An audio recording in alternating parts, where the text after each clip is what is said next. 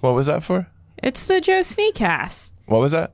I don't know what is it. It's the Joe Sneakcast. Oh, it's the Joe Sneakcast. Welcome to the Joe Sneakcast with your host Joe Snee and my co-host Elizabeth. Welcome. Cut the song. Play it again. All right, there we go. I Okay. played it. Yeah, we did it. Yay. It's not Hi. perfect. There's no, No. edits. No, but it was good. We tried. We tried our best. We we, we f up sometimes. Deal with it. So how are we doing today? Let's check in. Yeah, before we get in. started. Whew. I'm all right today. You know, well, we drove down here. Yeah, We took the scenic route. yeah, it was nice. It's a nice day out. You know, perfect. Um, yeah. So there's a lot to talk about. It is. We're gonna tell a couple stories today. Yeah, Got a couple segments. yeah. I fucking wrote my story down, uh, so it's gonna be a little rough. I'm reading it like uh I'm, I'm thinking of this as like when you like uh like I'm pitching a you know how I pitch a movie in the beginning. Mm-hmm. This is like more developed. Like it's a treatment almost, if you will, but it's a true story. Oh, okay. That maybe could be turned into a movie. Oh yeah, it was. That's the that's the thing with stories. You can turn them into movies if you want. You know? Yeah. Or Or you know, really good Broadway. stories. Yeah, they become Broadway plays in your head. The best Really stories. good stories, like I can imagine people singing it. Yes. Why talk it if you can sing it? That's what my dad used to say to me as a boy. Don't say it, sing it, son. Uh, I don't know who. Yeah, okay, That's not true. That's not true. No. But the story I'm going to tell is true. And you got a true story today, too, I hear. yes, I'm pretty excited about that. I had a mine, mine. You know, my mom for some good stories. I feel like my mom's an untapped. uh resource for stories because a she doesn't talk really that much Your dad B, told me your mom uh, was very tapped. Oh. I burned you just there. That was a sex joke about your mom. and my mom i don't know she's she's got some weird stories that she doesn't want to talk about so i'm like all right that's my goal talk- yeah I want to tell people publicly these stories my mom doesn't want to tell me, her daughter, privately. Yeah. I don't know what her fucking problem is. Why doesn't she come up off it? Just tell me so I can tell other people your secrets. these are the thing is these stories aren't really that secretive she just doesn't want to tell stories she's just very averse to me being curious and asking questions she's always Parents like should definitely be adverse to their children's curiosity. I Yeah. mean, that's that's a good dynamic for lifelong learning. well my mom will often say why do you want to know this it has nothing to do with you i'm like i don't know i'm curious I i, wonder if just she said that know in chemistry class as a kid. Well yeah my mom was calculus. My mom was a really great student, according to her, and by you According know- to her, Yeah. and that's the only metric that matters. So one of the things she tells me as an adult is like, don't ask questions, just do things. So that like that that already shows you how great of a student she was. I mean, she clearly followed the rules and didn't ask any questions. All right. So I guess that was her metric. But anyway, enough about my mom. So yeah, That's I mind good, my mom good good stories. Don't ask any questions, just do things. Yeah, That's I- like real knucklehead advice. That's how you get yourself like in trouble as a young man. Don't ask any questions, just do things. Oh, put your head down, just keep going. How does the bandsaw work? Figure it out. I think that's what I think that's the way life is. Even when your mom talks about work too, it's like, ah, don't ask Work questions. sucks. Yeah, I, I know. know. Yeah. Yeah. Well, so I like to hear your story first, if you will. Mine's a little Okay. long, so I like to like kind of ease into it, and I, I want to whet the storytelling appetite. So uh, at any time you feel comfortable jumping off. All right.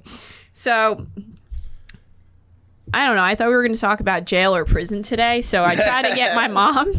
We've been watching a lot of Wes Watson videos. Full disclosure, none of us have done any time, but uh, you know Wes Watson really brings it home on YouTube. And I also want to shout out one of my favorite uh, YouTubers, uh, Lockdown Twenty Three and One. His jail videos are fucking amazing, dude. His videos are so good. It's like that's what YouTube should be. It's like just people giving you that real truth.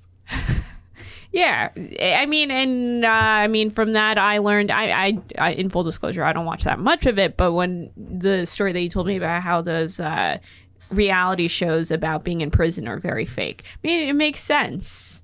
Oh yeah, like th- the watching something on Netflix about prison is terrible. Like that's Yeah. just garbage. They ratchet up the drama, and it makes sense because they're trying to sell drama. They're trying to sell a TV show. and the people who make it, yeah, hate weren't. it. We're not. We're, we're anti those fucking other shows. I want to hear your story though. It's more Oh. interesting. Okay. So my mom grew up in Poland in a really small village, like in the communist eh, era. She, and like I was telling you, like she is all about rules. You don't ask questions, you just do things and you follow the rules. That's what makes you a good person. It's that card game Mao. Yeah. She'd be fucking awesome at it. She would actually, not According to knowing my the rules. rules, I'm a great student. Yeah. so her village had probably like a hundred people in it total. Keep it a hundred. Yeah, keeping it a 100. So, um, uh, a few of them were her own relatives, like her own aunts and uncles. So I want to say 20% of the village was related to my mom somehow. Oof, that's Yeah. rough. Yeah. Uh, she grew up next to this guy. I, I don't know his name, so I'm just going to call him um, John. This guy, he was the best mason, according to my mom. The best guy The who best laid brick. Freemason. Oh, the best. Yeah. he laid brick. She didn't know what it was called. She's like, ah, it's not like a carpenter. It's a guy who does brick stuff. Okay, it's a mason. and he was the best guy in town. He got paid by his neighbors to put things up, to put up structures. That's generally how work works. Yes, I know. It's crazy. they fucking pay you for it. Yeah. And he even helped my grandpa at one point. He helped him build his barn. I guess at some point he decided that uh, he could manipulate costs. He could get paid a lot more for doing less work. I like it. It's that, He's he's headed in the right direction. He's thinking smart. yeah. Tom Sawyer over here. He, he could get paid, yeah. So, uh, very, I guess, anti-communist in this case. Yeah, that's a capitalist mindset. yeah, very capitalist mindset. the art of the hustle. So he started he started basically taking money from people to build structures that he never built.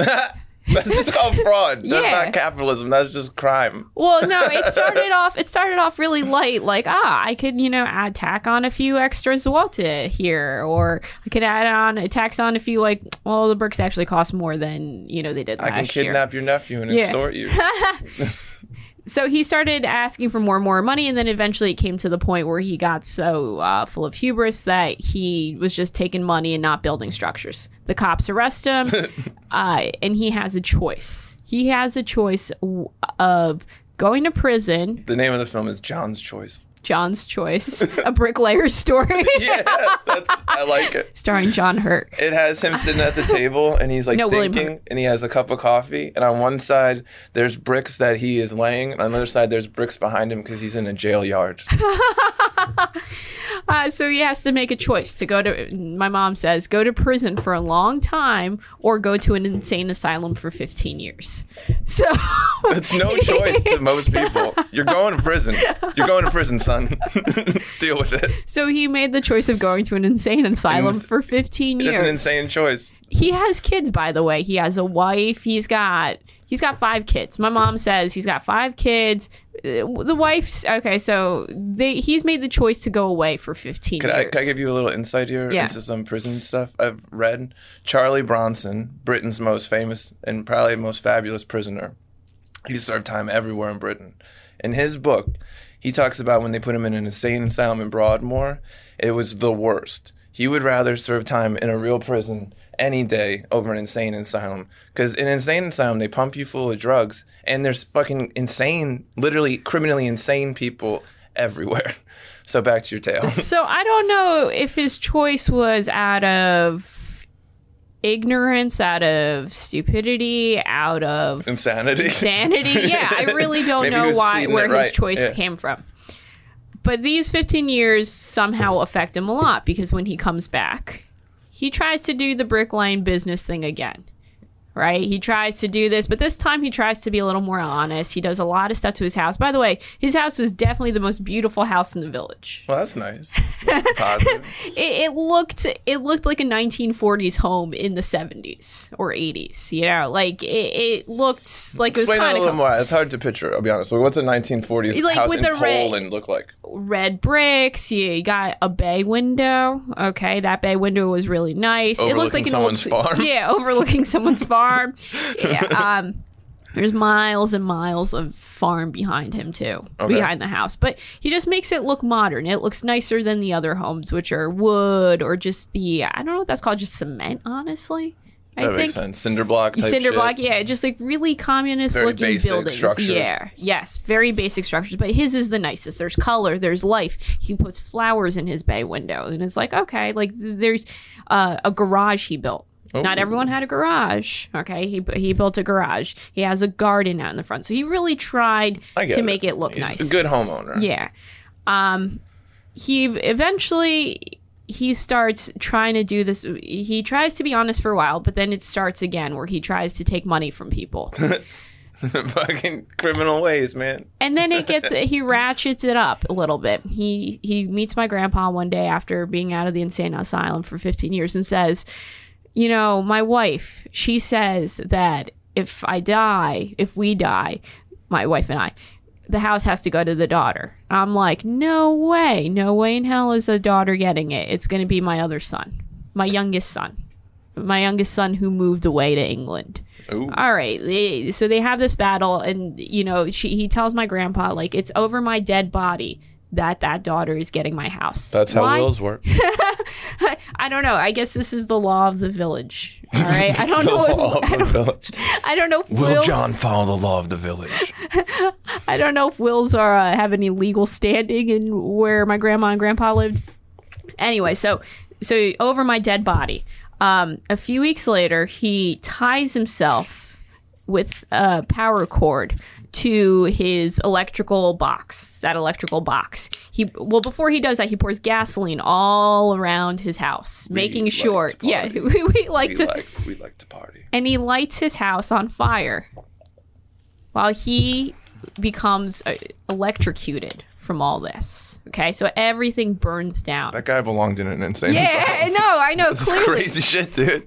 and my mom said that that was the only person she knows of that kind of went to prison, kind of went to jail. Why didn't he build two houses? I know. He's Why a not? fucking house builder. Exactly. It's literally like, oh, maybe I'll build my dickhead son a fucking other house. yeah. Instead, he's just like, you know what?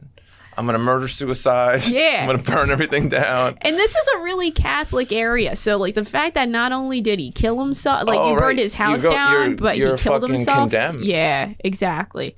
So it's kind of crazy that this happens. Uh, you know, so by the way, oh, oh, so the reason I bring this up, this is the only person my mom knows of that kind of went to jail or prison. I don't really know of anyone.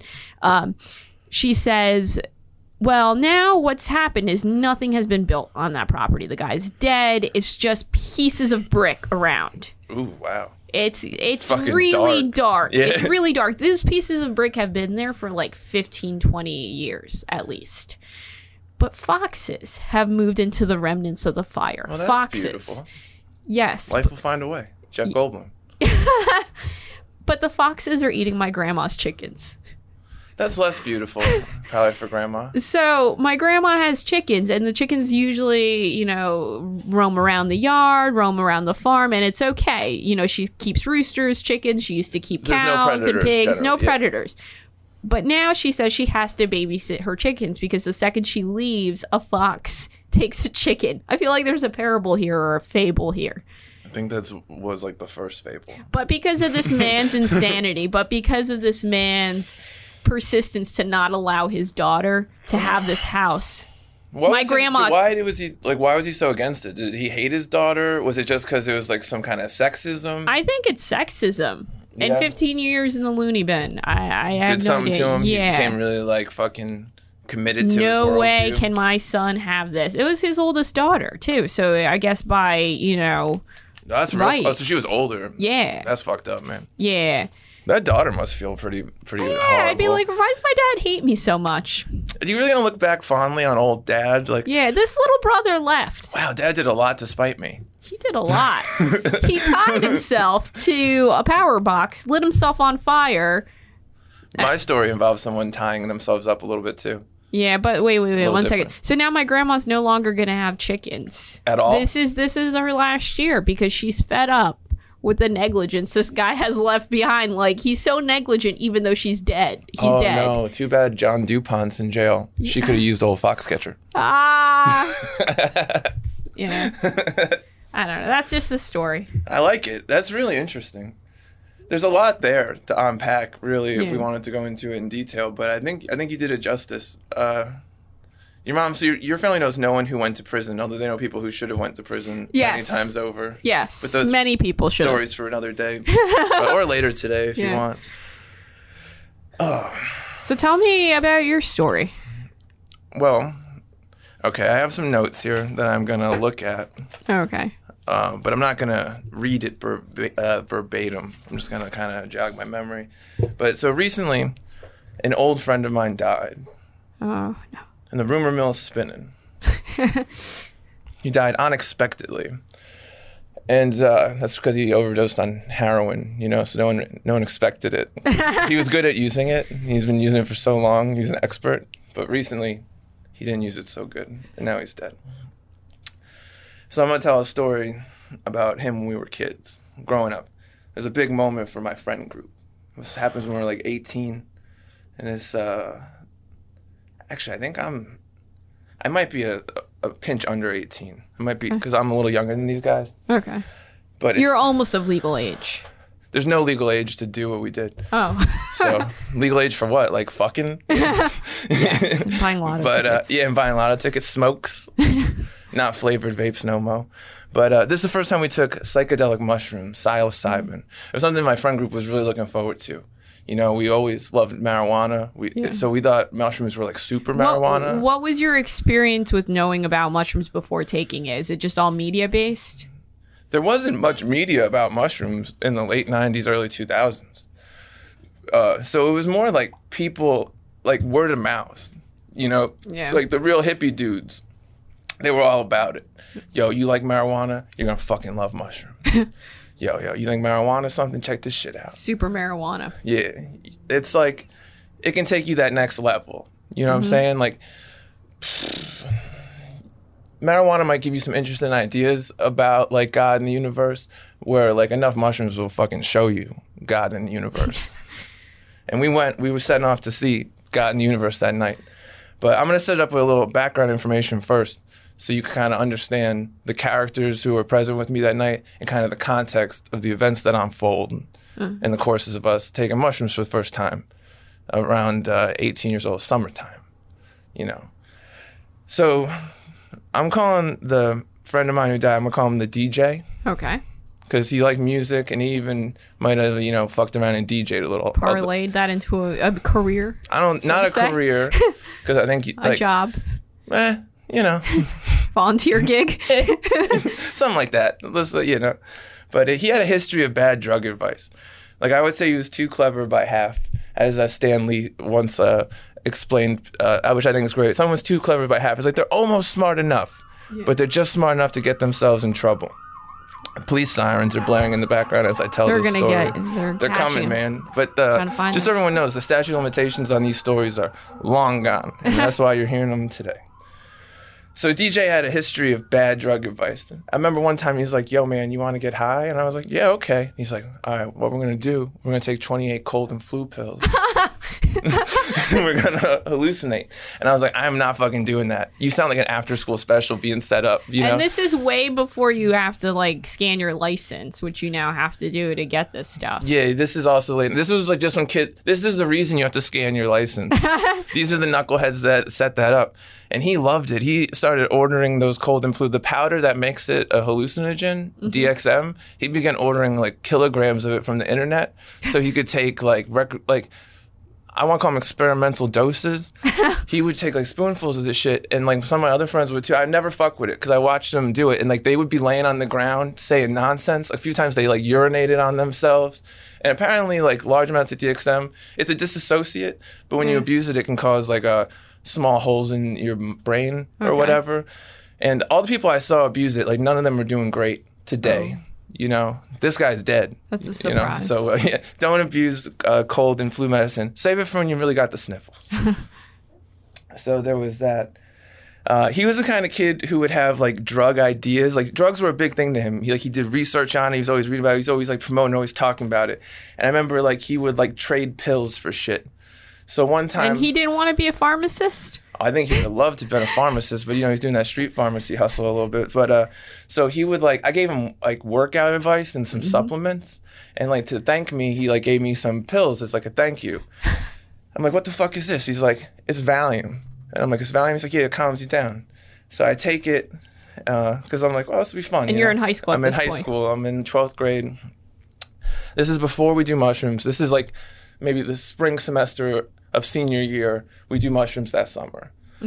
So uh, I take this Valium, and uh, it kicks in when I'm in English class, and the teacher's reading a story, and all of a sudden my jaw just falls open. and spit is just coming down my mouth, man. And I'm staring like a fucking cartoon character. Like I know my eyes are giant, and I couldn't stop drooling. the world was like vaguely distant. I felt like I was getting boxed in, and I was like, "This is not Valium." You know what I mean? This is this is beyond calm. So I, I take my fist and I put it under my chin and I lean forward to keep my mouth shut and I'm just gulping spit. And then after that, I think I just fell asleep somewhere, you know, in a car, a friend's car. And uh, I was like, what the fuck was that? And he's like, I don't know, man, it's my brother's pills. It's like Valium, right? I'm like, what's wrong with your brother? He's like, he's on sedatives. So I don't even know what that ever was, you know? But uh, he was pretty crazy. And then we graduate high school, and we're all going to college. And that summer before college, he moves into an apartment in the town he's going to college, you know? So I visit him, and uh, his roommate was addicted to opium. He tells me, which sounds really romantic, you know, because it's like this is not 1895. This isn't uh, from Hell with Johnny Depp. you know, no one's giving you a pillow. There's no opium den. But all my experience with the word opium is from like seeing that kind of shit. So it sounds like oh, it smells beautiful. It's romantic. This man's addicted to opium. Right, there's incense, the opium incense. Yeah, yeah, yeah. It smells great. But he should have said opiates. But I didn't at the time. he was just saying opium, and that sounds nice. Well, it was more romantic to him as well. Well, he talked us all into smoking opium. You know, because right, I'm gonna have that experience. I'm gonna see what the see the dragon.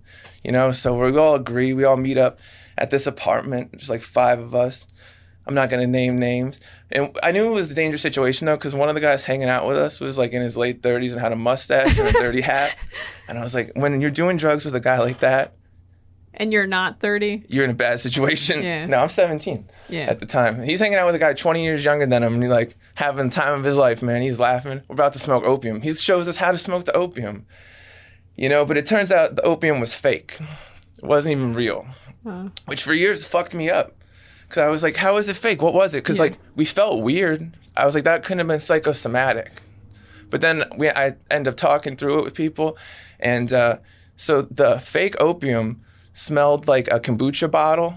It Okay. smelled like vinegar, Okay. and it came on and gave us all real. I was real bored and real sleepy, and it turns out that the fake opium wasn't. It was real drugs. it was uh, tar heroin. Oh. So we all smoked tar heroin with a potentially homeless man uh, that day due to my friend DJ's, you know, just being an adventurous drug user. Yeah, wanting to smoke opium, and uh, you didn't have the long pipes or the pillows or. But I didn't know if we had smoked you. heroin that day before we did mushrooms. I found out a few, like uh, maybe like 18 months after the mushroom experience that that was what was up. But uh, heroin is really boring, and if getting into it uh, is a bad idea, and it's just not that fun. You know, like But clearly, your DJ friend enjoyed this. I think anyone will enjoy it. It's relaxing and shit. It's Yeah. just it's not worth the trouble. But so we do mushrooms. It was everyone's first time, and we got an ounce.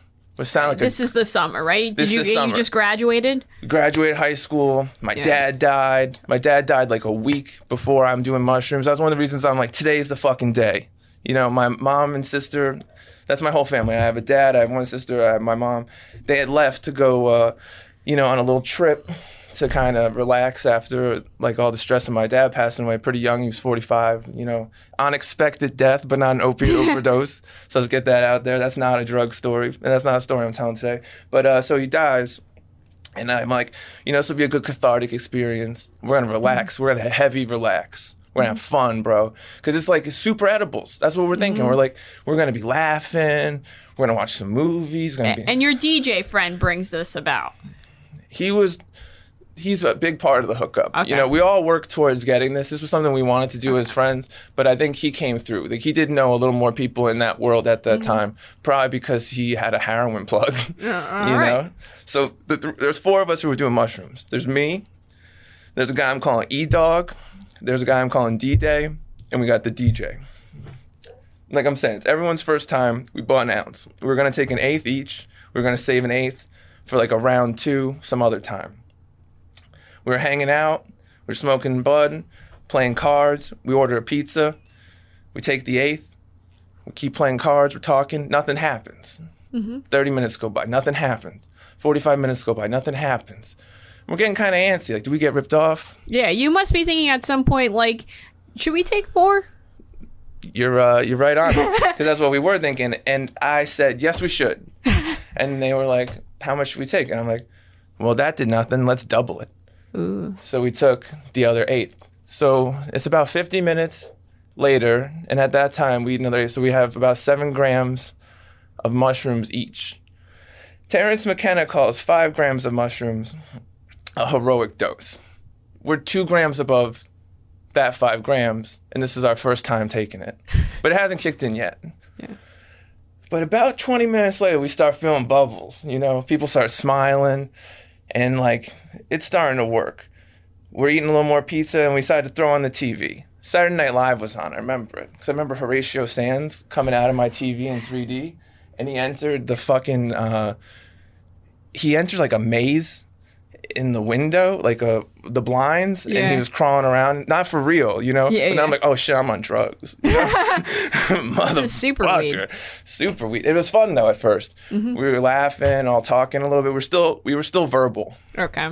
because this becomes semi non-verbal at points, and this is uh, th- we're in it for the long ride. Your DJ friend seems to have a, a knack for this. Yeah, well, he's having fun too at this point. He, he is. Everyone's still in a good mood. Uh, D Day was a little intense. He started doing exercise. Uh, he goes over to the staircase and starts doing pull ups. He's just banging out pull ups. He does this throughout the night. He just keeps doing pull ups. Uh, you know, E Dog, he just gets kind of weird. He keeps laughing at nothing. He's staring at the wall and laughing like a dog does. But he won't tell you what he's laughing at. He doesn't know what he's laughing at. But he- We asked him. he didn't know. He wasn't sure. okay. And that was funnier to him, which was like I, that fucked me up a little bit. I'll be honest.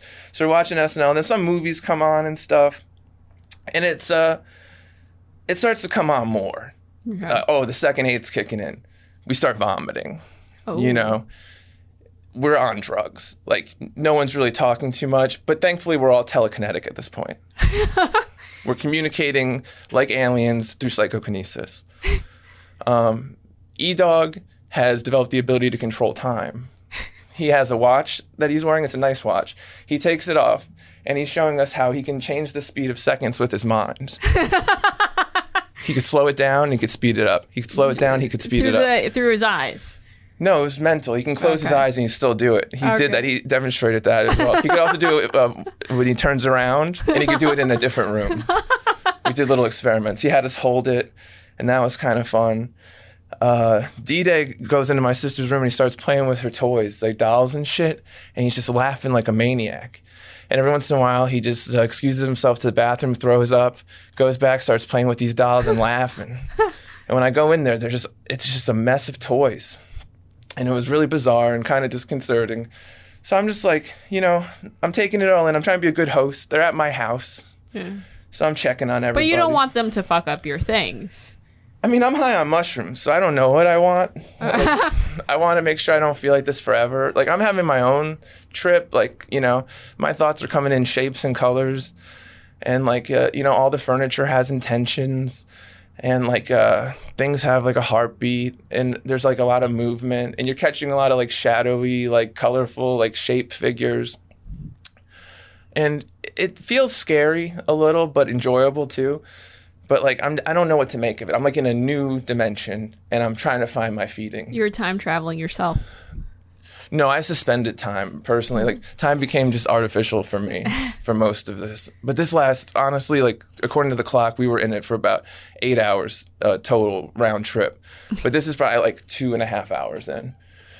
So the DJ's sitting on a chair, but it, he doesn't know this chair has bad intentions. I can see it, man. It has like a little grimace and wants to eat him up. You know? but he don't know what he walked into. And he's sitting there and he starts grabbing his feet.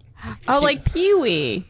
He's There's- yeah, maybe like Pee Wee's chair. It was Yeah. that kind of plush, plump Yeah. chair. You know, it was like a kind of salmon colored, probably second hand. You know, and he's sitting in it, and it's just waiting to eat him. And he's grabbing his toes, and he starts freaking out. And I'm like, "What the fuck's wrong, man?" He's like, "Uh," and he won't say anything. You know. And I'm like, "Let's get some water," you know. Or so I get him to the kitchen, give him a glass of water, and he turns to say something, and he collapses, and he falls on his face, and I thought he died. And I was like, Jesus fucking Christ. uh, another person just died in front of me in a week. I'm bad luck. Also, no one's home, and I think I might be responsible for this. So I'm starting to be a little panicky because I'm on mushrooms, but I know that's real. You know what I'm saying? Uh, but then he gets up, and we're okay. And we get to talking, and then he gets really weird. He wants to use the phone, my phone. People have cell phones. He has a cell phone, but he wants to use my phone. Why? Because he needs a different phone number to call a drug dealer from because he owes that guy money and he's not taking his calls. And this kid's in heroin withdrawal at my house, hallucinating, and that's why everything's going sideways fast. But you didn't you didn't know this I just- until later. I just I'm just real I'm piecing it together as I watch him change. and you're on mushrooms. I'm on mushrooms. and you're figuring this out? I'm figuring it out watching him because he's going through all like withdrawal symptoms. He's sweating, he's panicking, he's fucking, you know, like he. And then like he says, I forget what he said, but he indicated something about like drugs and needing to buy drugs, and I'm like, that's not happening at my house, dude. Like, you're already on you're a not- lot of drugs. You're on mushrooms, and you're not shooting up heroin here to calm down. Like you guys have to leave. Uh, but I'm still on mushrooms, you know. So this was pretty intense. and you're pretty jovial at this point, right? Or no? Are you more nervous at this point? you know, it, it took a turn. So before this, I remember we were all having fun. Like Yeah. there was a centipede on the ceiling, and like uh, you know, D Day or E Dog want to kill it, and I'm like, no. If you can't create it, you can't destroy it. Which one of you can make a centipede? So I'm high as fuck. You know what I mean? I ended up having fucking centipedes in my house for a few months because I didn't kill that little bastard. but you know, what are you gonna do? It's not a big deal.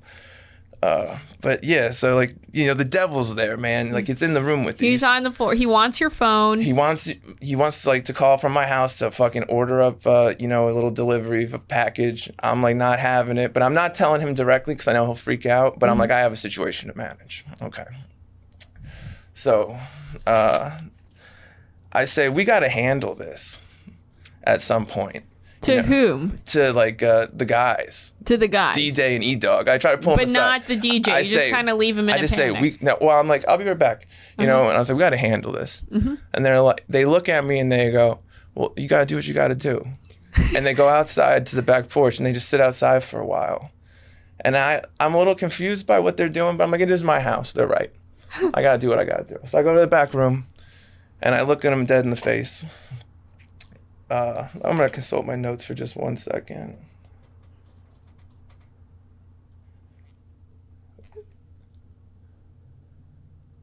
yeah, I said everyone has to go, but we were tele. There, were, there was a whole telepathy thing, and like these guys like thought they could read my mind, which is a fun like which to me was fucking me. They're like acting like they can read my mind, and that's why they leave. Do what you got to do. But I guess even when you're being psychic, like vagueness is a problem.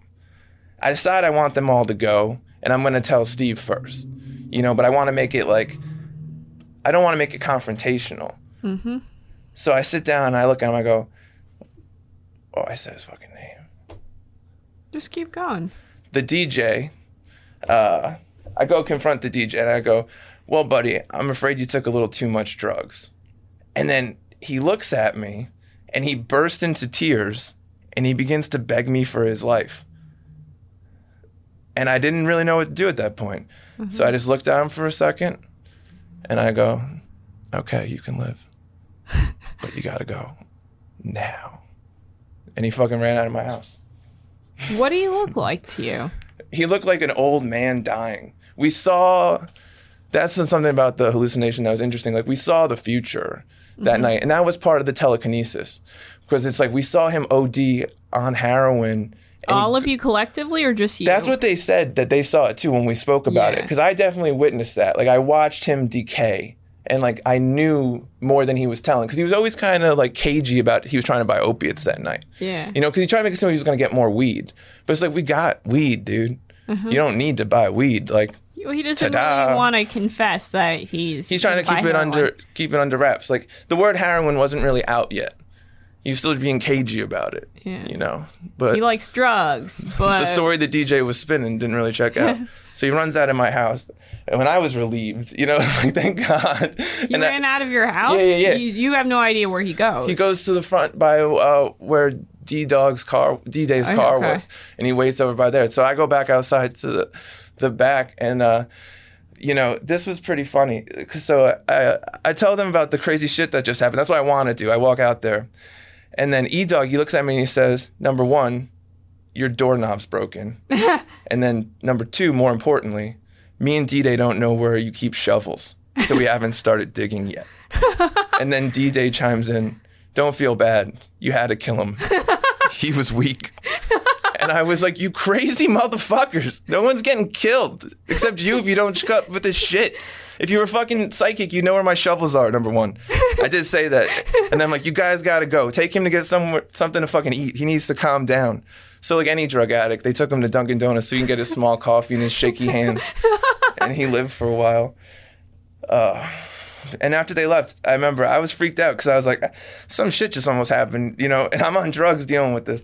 I wrapped myself in a quilt like I'm the fucking chief of my house, man. I just sweat. I just sweat for hours. I got nervous about anything that could be dangerous. I got real suspect of like. Is and- the TV on all no, the whole time? fuck that. No oh, way, no dude. noise. Fuck no. I made it very calm. I shut the TV off.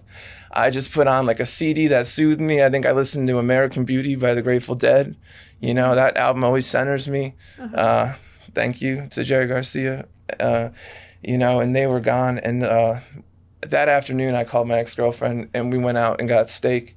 And I just fucking explained to her like the way it goes. That was a terrible trip for me because when I sobered up, I was in law school. you know that it led me down this road where I was like, "There's nothing more important than rules," because thoughts without order is just chaos. You know, uh-huh. rules are what make life have sense. Some modicum of rules. I think there's a problem with the artificial, like imposition of order when people who don't deserve to be in charge try to legislate, try to rule on people Yeah, but people can smell that. but you can smell it a mile away. There's something though when there's just like you have to bring order to chaos. That's what it means to be human. And that's how you make sense of the world. And so like a big thing to me too is like all this my brain was just colors, shapes, patterns and movement. And I was I knew at some level that this is an alien language in my head right here. And that all the answers to every question are in what's being told to me in these colors and patterns, but I don't have the grammar to understand it. So without grammar, sound is just sound. Language is the fundamental creation of humanity. Mm-hmm. That's what my hallucination brought me. The DJ's hallucination brought him some different shit. Me and him had a postscript. We didn't speak of this night for a long time, but we remained acquaintances. We partied together occasionally. He cleaned up and got off H pretty frequently. He went to rehab. He was one of those guys who's getting clean, falling back, getting clean, falling back. And, uh, you know, in the times he wasn't on uh, fucking dope, he was all right. A little bit cocky, a little bit like, you know, of a party guy. But like, as people go, You were your acquaintances. we were acquaintances. So. So. one night we got to recollecting over some drinks, and he told me his side of the hallucination. And he admitted that at the time he was, in fact, withdrawing from opiates. And I'm the only person who even noticed that that's what was going on. And I think the fucking mushrooms made me more attuned to it because you start noticing weird shit. But, mm-hmm. you know, I did catch it. In his imagination that night, I was an 80s pro wrestler who was ripped from an anti drug ad that was going to WWF him up for being a bad boy with pills and powders. D Day's fits of laughter and exercise gave the party kind of a jail yard feel for DJ. And E Dog working diligently, yeah, and E Dog was working diligently in a lab far away. But the kid thought I was going to kill him. And when he told me that, I couldn't believe it. I burst into laughter again. I la- I told him straight up, I wasn't going to kill you for having a bad trip. I ended up having a fucking bad trip. But I might have came close if I found you roping off in my mom's house. And we both laughed and never spoke again. So wait, did your other two friends did they have a bad trip? No, Or did they enjoy DJ this? never stopped laughing. He was a psychopath through and through. He he just the chaos of it was very exciting to him. Well, he he likes it This now. is his foray into mushrooms, and this kid ends up doing mushrooms a lot after this. It became his drug of choice, and he likes that like little psychopath zone where shit can pop off. Um, E Dog had a weird uh, experience. He ends up being a little bit of a, a psychedelic casualty, I'd say. He uh, ends up experimenting with acid pretty heavily when we go to college, and uh, it changed him. He keeps laughing now. He's still laughing. So yeah, No so one knows why now either. both of them end up laughing, but for different reasons. And your one friend is dead. And I laugh last. Jeez, I don't know. I Dark, feel like right? I feel like there is a lot of clues in the story of like, of course, this guy becomes a drug addict. It's all there. Yeah, you see it. It- when you hallucinate with someone, their truth becomes real, real. Like you, you Yeah. can't not know a person under the uh, seven grams of mushrooms. a lot of people like i mean think about like taking ayahuasca and all that it's like a journey it's a trip to finding out things about yourself and thinking things about the universe so isn't this just a version of that Yeah, definitely. I mean, it's a it's a peep into a different dimension, and that's know? why it has you to be to like a different safe wrinkle in time. yeah safe like clean atmosphere and it has to be positive You can't bring negativity into a trip where it's gonna go real sideways. Bringing heroin withdrawal yeah into the trip, and death was probably following me around because my dad had just died. You know, so you see that like specter of the grim reaper just kind of fucking with you. But that didn't really fuck me up too bad. I remember at times death was part of my experience. I was looking in a mirror once after throwing up, and I could see like all the faces of my ancestors in my own face. You know, and I felt like this motivation not to disappoint them. Hmm. You know, you can't be weak because like then you're kind of dishonoring them. And apparently, like some Vikings believe that kind of shit. And I had never read anything like that. That idea just fucking popped in my head after like some fucking patterns of triangles turning into lines and lotus flowers and sparkles and shit. And that's what mushrooms is like. It's a wild ride. but if you microdose, that's not what it's like at all. Microdosing is like taking too much caffeine, yeah maybe like half a Ritalin or something. Yeah So I'm pro mushroom legalization. I'm pro uh, hallucinogenic research. I'm anti taking seven grams of mushrooms as your first experience with hallucinogens. I think I these caution you not to do that. experiences with these drugs creates a sort of almost shared empathy, right? Because that's what that's what your story had. Even like these two friends, these two other friends, like, oh, well, we understand. But they You lacked do something empathy bad. for our other friend. of course, they lacked fucked empathy. me up. I was glad I wasn't him. Not for you. know? They understood everything I mean, you I had liked to do. to, be, to be honest, I liked both of them more afterwards because I knew I could trust them on a Yeah. deep level. You know, like they were my boys for real. Like Yeah. if I had to do, put in some work, you know, like they were there to get some. Like they wouldn't roll on me or whatever. But like I, I wasn't about to do all that in that situation. So th- th- like I think their fucking assumption that what time it was like fucked me up. Like oh, it's murder time. That's not where I'm at, man. I just want you guys to go Dunkin' Donuts. you know, but uh. So it was one wild. That was one wild ride. And yeah. And and you know what? Even leading up to it, I mean, it wasn't a good time, right? Like your dad just died. Like it's a hard, heavy time. So the fact that like you have this experience and afterwards you can laugh about it almost like there is so, something therapeutic in this. Yeah, I'm not story. sweating it. You know, Yeah. I mean, I just never told it publicly because I didn't want to embarrass nobody. But Yeah. now the motherfucker's dead. Like it ain't no big thing.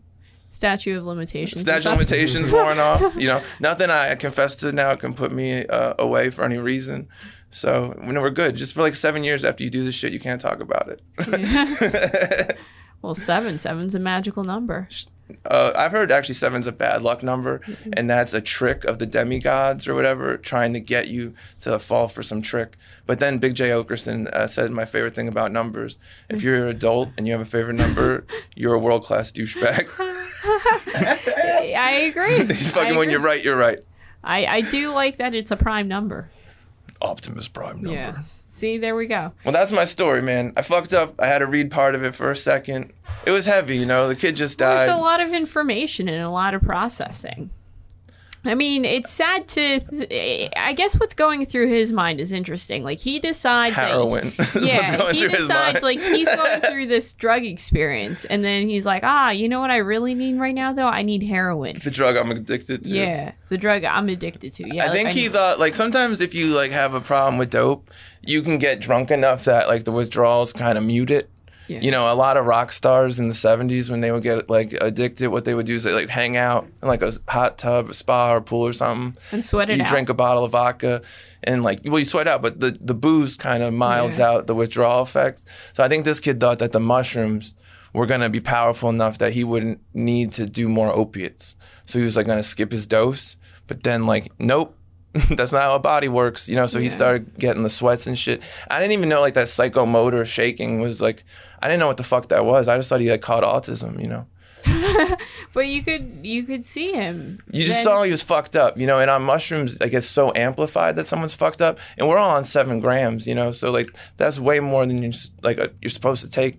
So like little things are like profound, you know. Like a ripple's a wave, you know what I'm saying? Like a whisper is a, like a symphony, you know. So well, Horatio Sanz is climbing your blinds. yeah, and I don't even think he's that athletic as actors go. Uh, wow. So I've done mushrooms since then, like many times. Not meant not nowhere where it's illegal, and uh, you know, but every once in a while you can go to Denver, where it's decriminalized, and you can enjoy yourself like an adult. But I've never done seven grams of mushrooms again. Uh, would I do seven grams of mushrooms again? I think that's the question, right? And hmm. I'm gonna tell you live on the Joe Sneed cast right now. For 3.5 million dollars, I would do seven grams of mushrooms right now. Wow. Who wants to make a deal? I feel like you have to be in a pretty place and maybe not. with Goddamn right you do. I want to be in the Met or like something fucking cool. Like I want to hang out in like a a museum. There's this place called the Zero Space in New York. It's an art exam or art exhibit that's crazy. That would be the most beautiful. That sounds like it could work. oh, baby. You should No one's going it. through heroin withdrawal. Yeah, yeah, right? no, no one's shitting between two cars or anything. Because on mushrooms, you don't want to see someone shitting between two cars. You know, it'll send you to a dark place, man. I feel like you could see Trips the me out a little bit. Yeah. something like that would be positive, yeah, or like a fucking like the Vatican if it didn't have all that bad history. or the Red Rocks. Something. Oh yeah, that like has a scary outside. name, but a positive look to it. Red Rocks sounds like a bar where like Patrick Swayze has to keep order. Yeah. It looks like that. Oh, nice. Yeah. It's like a cool psychedelic yeah. space with like bright lights, Yeah. and uh, it's the kind of place you want to trip out. Maybe Yeah. you know, set up for it. I like Christmas lights a lot when I'm feeling uh, feeling festive. Yeah. Christmas lights do something to my brain. They make me feel happier, even if it's not Christmas. Oh, I agree. I think the best Christmas lights are not Christmas lights. Like they're No. Christmas style lights that have been repurposed for Halloween or Valentine's Day. Yeah. That Valentine's Day pink is actually like a super psychedelic color. Like Yeah. if you close your eyes on heavy doses of shrooms, mm-hmm. that's one of like the main four colors you're gonna see. oh, really? You're gonna see like bright ass pink bordering on magenta, orange, yellow that has some kind of scary connotations, and like in a very electric green blue. That's what my mind fucks up and does. And it's all on like a like a deep black background. wow. That's the abyss looking back. That's what they were talking about. That's what that is. That's fucking God winking at you. Being like, you see the shit I deal with? People pray to me when they need dope, dude. That's fucking God work, man. So you saw the devil. A little bit. I've seen He's him. not- He comes yeah. in the room sometimes on hallucinogens. That's not necessarily a bad trip when the devil arrives either. He's just saying, "What's up?" He's in there, you know. He's handsome, Mm-hmm. not as handsome as me, not as tall as me, not as strong as me, but you know, I think he's a good talker. Yeah. Of course. I mean, I think that's a skill. Yeah, I think that's how he made his living. But you know, your brain has all like Carl Jung fucking really broke Yeah. it down. Like your brain has these archetypes like we use to understand reality, and like there's always like the shadow. Mm-hmm. Like so, anytime like if you see something good, your mind can immediately invert it and understand that there's a bad. Right. You know, so like anytime there's a pod, like a hallucinogen is God in a sense. Like you're you're accessing more of God, the universe being reality, whatever. But by doing that, you have to understand that like, well, the bottom half's there too, and like that's what like traditionally you call the devil as an archetype. So I'm not like assigning it like a real reality, Yeah. you know, but more like a like a psychological state I was in. Right. But it's interesting to have a shared psychological state amongst a group, and I think that's the thing that fucks uh, you up with like mushrooms. Like we had a shared hallucination.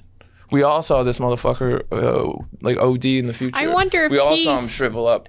He felt the negative energy that something bad was about to pop off for Oh, sure. okay. We were looking at him like he was fucking food, and we were hungry wolves. You don't want to be in that situation with three men looking at you. I'm the only one who wasn't in the armed services in this situation. Yeah, the other two There's a marine and an army man looking at him like, "Yo, looks like your time's up." and then it's me, and I'm a pretty big guy, so it's not. I mean, I wouldn't want to be in that. He's sitting down and we're standing too. Mm. Fucking, oof, Yeah. that's rough, man. Yeah. He's the only one who didn't do pull-ups that night. You know, we got the pump going. Like, Yeah, you're energized. I mean, they were looking for a shovel, so they were ready to work. they out. weren't looking for it, the lazy motherfuckers, and they're bad telekinetics because they didn't know where it was. And if they're reading Oh. my mind, I keep it in the garage where Well, everyone maybe in keeps their their minds. shovels. Yeah, in their minds, they were looking for. They're it. also poor deductive reasoners. Well, you can think you're doing it right, and then like not actually be doing it. I'm glad they didn't do it. I would have had to fucking fill in a hole the next day. It would have been like for no reason. The kid was not getting murdered at my house. He never was going to get murdered. Not by me. You know what I mean? Not a hundred years. It wasn't Mr. Snee in the library with the wrench. nope. fucking false story. so Checks out. I'm innocent. Hmm. I wonder if he talked about that story fondly. I mean, I, he would have to really put some gloss on it. Yeah. Yo, this one time when I was going through dope withdrawal, I was dope sick at my friend's house, right? I thought I was gonna die. Yeah, but thankfully they didn't murder me. so I went back to fucking shooting up and being a general like roustabout. Jeez. You uh, being a dope addict leads you to some dark places. This kid does some shitty things after that. So uh, you know, but that was a fun night, and I'm glad I got This is an in memoriam for Yeah, him. this is this is remembering him. This goes out to you, DJ. Um, we're not gonna play no music because you made. EDM trash. that shit ain't no music, son. He ended up what stealing his girlfriend's rent money. twice same month Damn. he, he tricked her like so he's like i'll go pay the rent and then he gets the money and he goes and buys dope and then he gives her some half half story and she's like ah, well i have some more money he's like i'll go pay the rent and then he buys more dope and then they get evicted and then it's like how did you trick me once you know Yeah. Shame on you. Yeah. but she never started a business with him Yeah. Well, good on her for Good not on her. doing that. Um, I mean, it's a shame. It's a shame that that's what happened. I'm sure he was there's a lot of charming and handsome Yeah. for what it's worth. This is not like a fat slob. Like, he- like if you saw this guy, you'd be like, "You're a heroin." Well, towards the end, you know, his skin got a little gray Yeah. and stuff, but like, uh, this wasn't like a homeless person. Like, if you saw him, he was well put together. He looks like one of those like Spotify uh, rappers, or SoundCloud rappers who dies uh, if they made like electronic music for rich kids in Vegas. yeah. You know, he looks In like a he, different life, that's what he did. he looks like he sells like water that has some like purported claims that don't check out. Electrolytes that don't age you. Anti-aging effects. Magic water. Fountain of youth. Um, well, you know what? You got a good story out of it. Thanks. I hope so. Yeah. Hope so. That was my first telling of it publicly. No, I I think it was all right as first Yeah. tellings go. I did Yeah. need to look at my notes once or twice. I mean, it's a big story. You got a lot of people It's a long you fucking a story. I could tell like the that's the thing. Like so much happens on mushrooms because time stops working. right. Mm-hmm. So you're like, well, we were hanging out for about 14 years, right? And Mm-hmm. you know, like, but it's just like a seven hour period, but it compresses everything. And also, like, you're hyper vigilant. So, like, you're making memories at this deep level. Yeah. So you can access it like fight or flight memories almost. Like, Uh-huh. so it's kind of fascinating in that because you're real on, you know? Yeah. I mean, I think that's why they say like turned on, like Leary, you know? Tune in, drop out, whatever. That's the in part. Like, you're on, you're like, you're switching it and like your mind really gets jazzed up for the fucking psychotropics. We got some. We got. We have an hour. All An right. hour left. I have a couple segments. Uh, All right. If you want to fuck around with some segments, or do you have anything else you want to talk about, or do you want to Uh, go into a segment? Cats. The animals, the, The show. I like them. I'm pro cat. I, I feed a feral cat. She's one of my one of my buddies. Her name's Catula. She has a sister who's coming around causing drama. Update in the cat world. Yeah. This is like a Marc Maron style. Like, what's up with my cats? You know. Uh, We have one cat. we have one cat, but That we lives have in our backyard. We have one that's creeping up on her territory a little bit. Yeah. You know, I think it's a relative of hers because they are identical, save but a little bit of like the uh, Similar markings, just like bolder stripes. Stripes that go in different directions. And her didn't know how to explain pupils are almost like uh, larger. greener. yeah, too. greener. Yeah, Slightly greener. Beautiful cats. Both beautiful. I put Yeah. food down for both of them. They just Yeah. uh, they just don't get along very well. They don't like each We other. We know that there was a squabble because Catula did have a swollen cheek. she got swole. For, yeah, she got swollen. She got slapped up, but she was she was cool. She didn't tell. She didn't say nothing. She she didn't tell me. That. She just tried to hide it.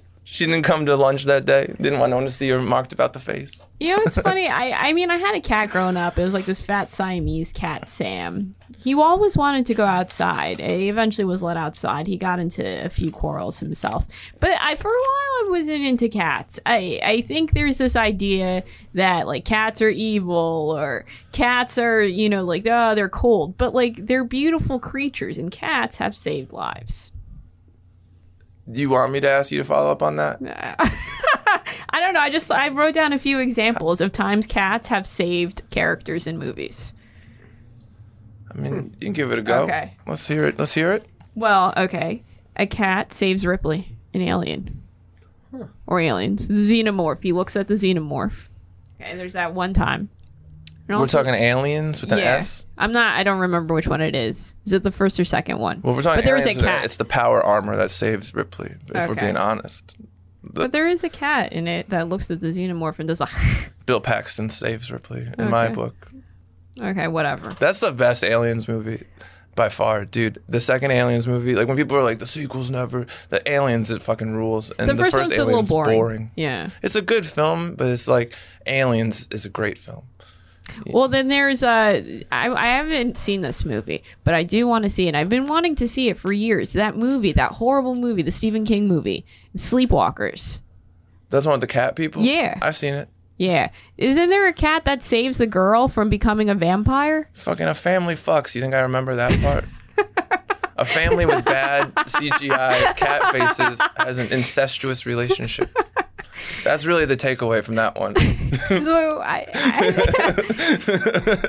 the cat's name is Clovis, nice. or it's a sheriff's Clovis. Clovis. Yeah. Clovis sounds like a guy no one wants to give cigarettes to.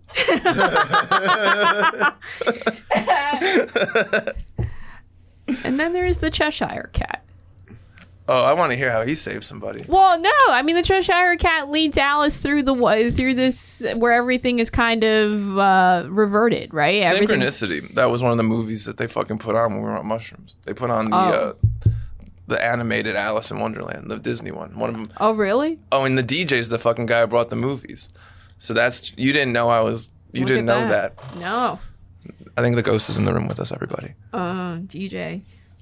Listen, one of the first short movies was literally cats in boxing gloves, I'd watch just it. standing on their back legs. It was an Edison movie. It sounds like uh, animal abuse a little bit. I Yeah. bet PETA. Like, I bet, like, how did they make that movie? How many fucking cats died to get that shot?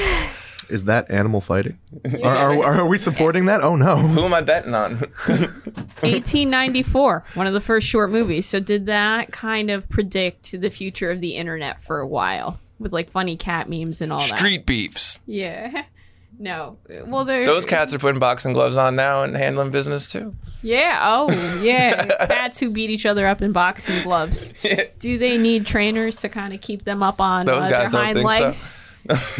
I don't know. How, Some of them are pretty well trained in those YouTube fights, but then like I would say one third of those guys are just out there acting like it's gym class. you know, like it's interesting. I watch it. Fuck it. Like I think if you're gonna fight on YouTube, you deserve a few clicks, Yeah. at least as much as a music video from 1979. Oh yeah. Don't go breaking my heart. 18 million I views. won't go breaking my heart. Um, I don't know. Cats usually. The thing is, the cats usually make you work for their affection, and that's why people are like, eh, you know. You I don't did know. poll I- on this. Yeah, yeah. That's what you I, I pulled. I I went up and down the street. I had a clipboard, and I uh, I talked to the people. I heard uh, this is surprising, but uh, cats have a disfavorable reaction to Elizabeth Warren supporters. Oh, That's something I found. Reuters told me. Reuters, Yeah. Reuters Plumbing or Reuters. Both. Uh, I confirmed it with the one. Roto checked with the Rooters? Yeah, yeah. They came over and they were like, "Yo, you know what I heard down at the office? Do you want to practice some small talk? okay. I'm not good at that. I'm not good at small talk, so this will be perfect for me. You gotta be good at small talk for this bit. How's the weather, I'll guys? Yeah. Well, so um, in this bit, Not what's good. gonna happen is I'm gonna I'm gonna come up to you like a, I'm I work with you at work, right? Okay. This is water cooler talk, Okay. and I'm gonna like just talk to you. How would you respond if you were employed, a real human, and at a job, Okay. and I'm your coworker? Okay. Oh boy. Let's start. Hello. Oh no, I'm not gonna start with that one. Sorry. I, I fucking tricked her right there. Hello, I'm planning on joining the Mormon Church later today. You know the LDS. How are you? Mm, I'm- mean, I'm okay. Uh, why do you want to join the church? I'm pretty much gonna be rolling with the Latter Day Saints from here on in. Any reason why? The next thing I say doesn't respond to that. It says, Oh, okay. Great point, but can I tell you something? I already have plans of breaking away, starting a compound of my own, and driving in an armored caravan caravan down in Guadalajara. Okay. Wow. I, I listen. Maybe I'll visit you at some point. I'm gonna have a ton of wives. These are very ambitious goals. Goodbye. Hope to see you later. I go back to work now. later, get it? Like the Latter Day Church. I'm such a kidder. Uh. That's uh, uh. that would that would be interesting. Thank you. I, I would I I mean I try to respond. you to it You suck at small realistic- talk. I know. I you do. were terrible. Honestly, if I was your boss, I'd fire you if I heard that exchange. Because this guy is really pouring his heart out, and you didn't give him much to work with. Let's try again. Okay, so all he right. leaves. So a normal person would pour out their heart more. I'm not a normal person. small I have talk. no clue. Just, Okay. I'm just fucking around.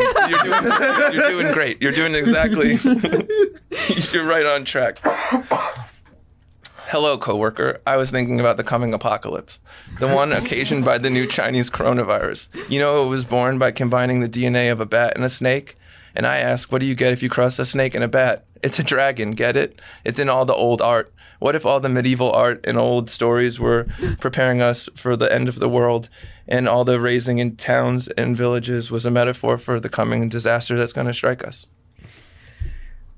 Wow. Um. I mean, I don't know. Well, like armor from the past would be like masks to block the infection now. Do you have armor? The sword and shield would be to fight the hordes of the infected, and the horse would be to get the fuck out of Dodge. Are you working, or what are you doing for lunch today? Thai food Thai food sounds good. We're actually getting that after the podcast. Ooh. The synchronicity's strong today, Yeah. boys. I. yeah. I, I mean, I don't know if I'm going to be eating lunch with you though. Even dinosaur bones are suspect, but God plant because God planted them to deceive the unfaithful. the historical record is rich with deadly pathogens and pandemics. The dragon is a dramatic foil. Uh, we're all gonna die. Do you think the boss is doing a good job? This is not that great. I think he's a little too. uh Well, I better get to Lackadaisical. back to work before he finds me loafing. Thank you. It was nice talking to you.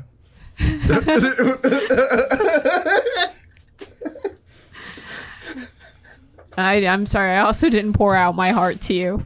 Yeah, I, That- honestly, that- that I think for as a, if I was an employee, I don't think small talk is worth it because you tell people about your life and they don't even really take much of an interest.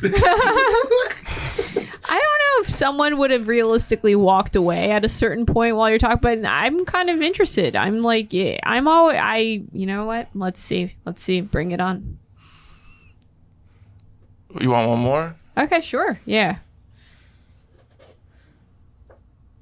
Greetings, peer. Did you notice that the men's room smells like ammonia lately? Um, yeah. Yeah. It must be the new urinal cakes or something. That's right. It wasn't me. Thanks. Goodbye.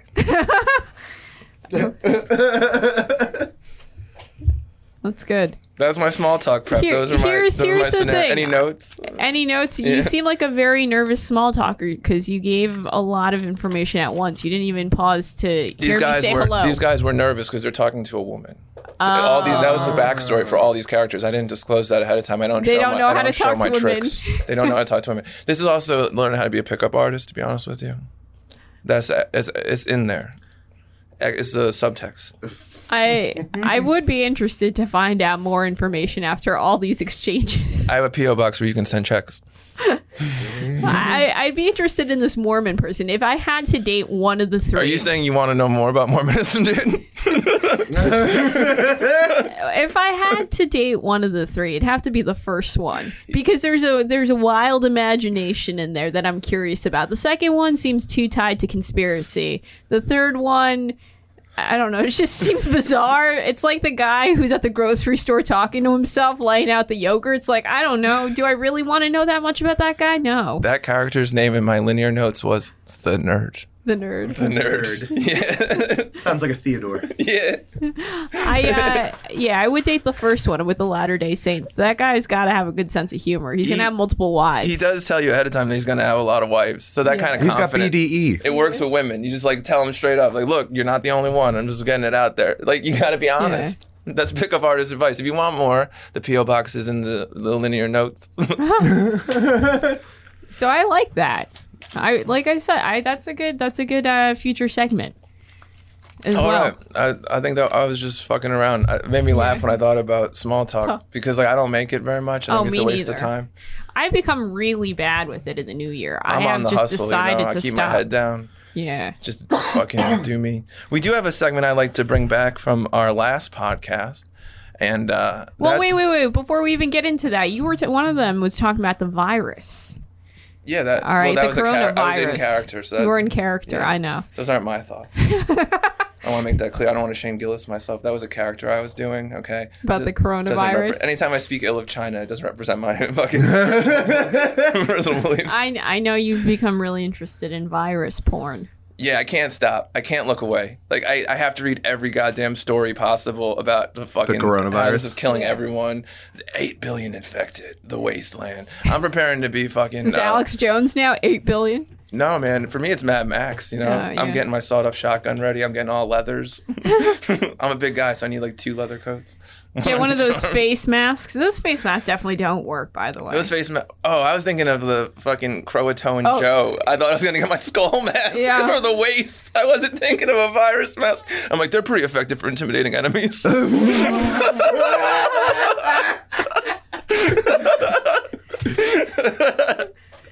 yeah, virus mask, totally True. lame. the bird masks, like ancient viral masks. Oh, Yeah. you see that Jack Plague Doctor? Holy one with the shit. bird? Yeah, Yeah, with the that bird was- Mac. yeah. That's what I'm thinking. Oh, they're bringing it back. Yeah, yes, I would like to bring it back. I'm gonna wear the skull mask, and people will just stay far away. Like you don't want to come to a guy wearing a skull mask. yeah, That where guy's I, intense. where I work, people um, tend to travel a lot, so they're you know I feel like airports are the number one place for infection because you're dealing with people who are going everywhere, and you're all at one like, and you know the people at the airport are dirty, Hubs like haven't showered, yeah, haven't showered, ha- probably don't even wash their hands all the time, right? They're eating at the same place as you. They're buying stuff with money that was just handed to the lady that just gives it back to you. You know what I mean? It's also just population Yeah. density. Like a lot of these, like from what like everything's airborne. There's a lot of pathogen. You know, and also in every story, an airport figures prominently into like an outbreak. You know, Well, I wanted to update you. They did Ooh. find the third case today. Third confirmed case in California. okay. Probably near the airport. God damn it, the world's gonna. end. By the time this airs, there will be no civilization left. Yeah. We're just gonna have this playing from probably like one radio tower somewhere like in middle Texas. This will be broadcast out on repeat as like a beaconing. This podcast right now mm. will be a beaconing signal to those who survive to you know find shelter with us. I will be their leader, and they're you know They just got to get one of those bird masks. Yeah the sneeheads Plague got to get bird doctors. mask. And What they, if the they- coronavirus was actually made by Corona the beer to make mass marketing? What's up? It's gonna be corporate overlords instead. yeah. Uh, I mean, that's like, probably. there's always that question of is this a conspiracy, right? Is this kind of It definitely is a conspiracy. I mean, you know, I'm I'm on Reddit every day. I'm on the Yeah. conspiracy forums. I'm doing my research. I'm putting in work. And what it turns out is there is a virus research facility 20 miles away from the alleged meat market where the virus uh, leaked out of, and uh, there's they do research on like live animals, specifically primates, talking monkeys. And the thing about monkeys is they're often like a locus of infection because they bite, they scratch, they're unpredictable, you know. So Yeah. th- what the idea is that like one researcher gets contaminated, which is very easy to do if there's a rip in you know, you've seen Outbreak with fucking Yeah. Dustin Hoffman. That's basically the player manual for the game we're in. you know what I'm saying? Watch that shit. Play Fallout 3. Get ready. Meet me in the waste when you hear this radio signal. I was Yeah. just thinking. Of, I was thinking of the other one, Contagion. I'm gonna give people like small missions to test them out, and when they come back, they'll get a green check, and then they're like part of my group, and they can level up. And I offer like a number of cool level up options, and you can have soda caps. I give you, Oh, you you can give buy shit. caps? Yeah, yeah, Yo. definitely. Also seltzer caps. I got mad exclusive. Check check out my merch store. Look below, linked below. Post-apocalyptic merch store. If, if if the apocalypse happen, I'll still meet my orders.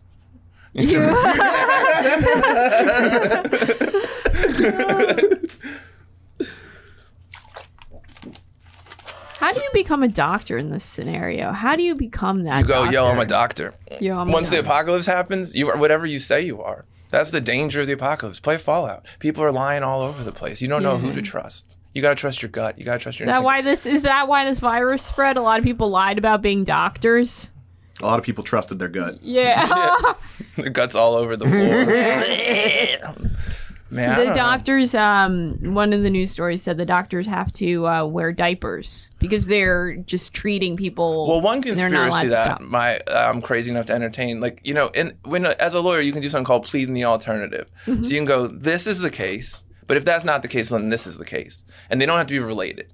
You know what I mean? So you can like you can just bifurcate reality, if that's how you pronounce the word. You split it in two.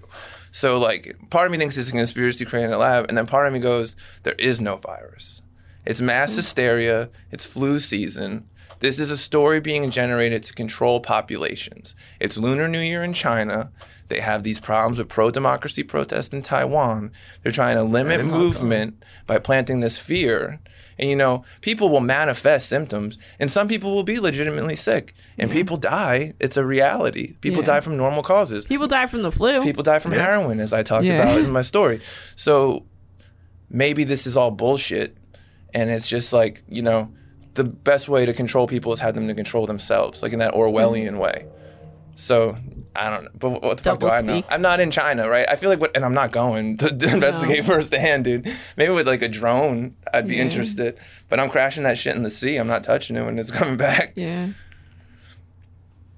Hmm. Huh, interesting. Maybe it is a way to I mean Who there's a lot of Maybe it's both. yeah. I'm Yeah. just thinking since last time, you know, 1919, we had Spanish influenza.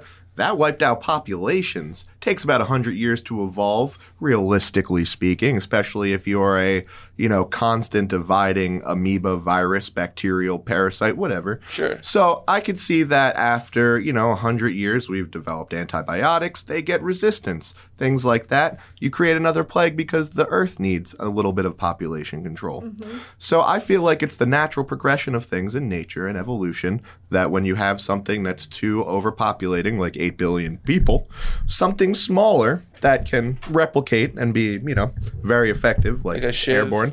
Yeah, or a shiv, an airborne shiv as well. Throw that shit at somebody. I feel like uh, you know sometimes it could just be like, "Whoop, we got a virus, baby." Yeah, that's like Greta Thunberg meets uh, Thomas Jefferson. Sometimes the uh, tree of liberty has to be painted with the blood of viruses. You know, The tree of liberty? The tree of life? There was some whack shit.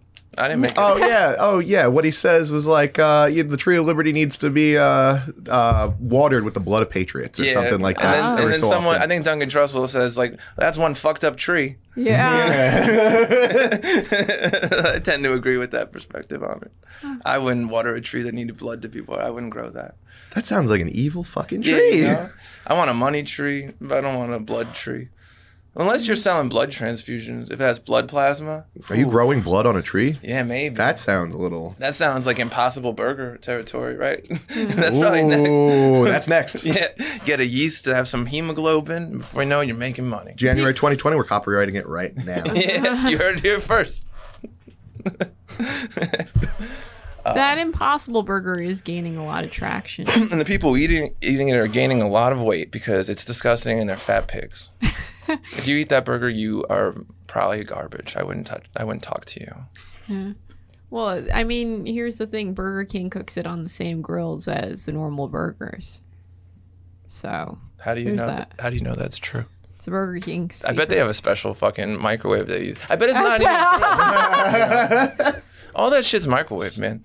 Like, those grill marks. Come on. on the shit you get in the back. When I used to work in uh, the fast food industry as a young man, my first job was a line cook at uh, Nathan's famous restaurant. I was 13 years old. I tricked them into thinking I had cooked professionally for years. that story was BS. I just fucking, it's not hard to grill hamburgers, you know? No. You flip once. um, so I, I got in there and I learned a lot. And what I learned is that chicken comes with grill marks on it. Although Nathan's does have a grill in the back. Uh, I mean, but that's dated information. Who knows how they're ruling now? And this isn't a highways Did you have veggie burgers? No. No, Okay, come on. mind. No one was Yeah. vegetarian in the 90s. No. This isn't California. Sorry. Sorry. Um. Do you feel like doing some voice work? Sure. So, if you recall our last podcast, and if you don't recall, take the time to check it out now. It's available wherever this one's available, most likely. It'd be weird if I put them on different things. that'd be that'd be kind of nutty. Uh, Elizabeth is practicing voices, And you hate it usually. but I decided I love it actually. And what we're doing is we're gonna use her mom's voice to just work to different dramatic, different dramatic things. And so today we're gonna be working on a script, and that script is Reservoir Dogs, a screenplay by Quentin Tarantino. now, I'm looking for the right scene. All right. Oh God. Man. Oh, here we go. This is it.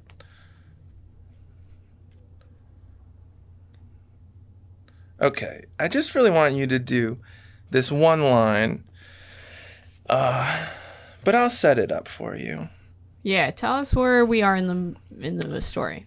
Interior warehouse day. Mr. Blonde and cop. Mr. Blonde closes the door after them. He then slowly turns his head towards the cop. Close up cop's face. Mr. Blonde. Okay, so you do the Mr. Blonde stuff, and I'll say that cop line right there, mm-hmm. and then he the cop has one little thing, and then here, and then we're gonna go we don't have the rights to Stealers Wheel stuck in the middle with you. So we're gonna cut when you walk away from the cop. Okay. So we're gonna. Okay, you just say this line, and then I have my big line. okay. Now where were we? Now. Your mom's voice. Yeah, We're yeah, doing I this know, in I know. character.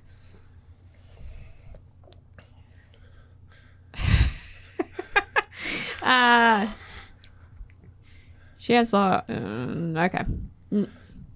Now, where were we? Here's my time to shine. I told you, I don't know anything about any fucking setup. I've only been on the force eight months. Nobody tells me anything. I don't know anything. You can torture me if you want.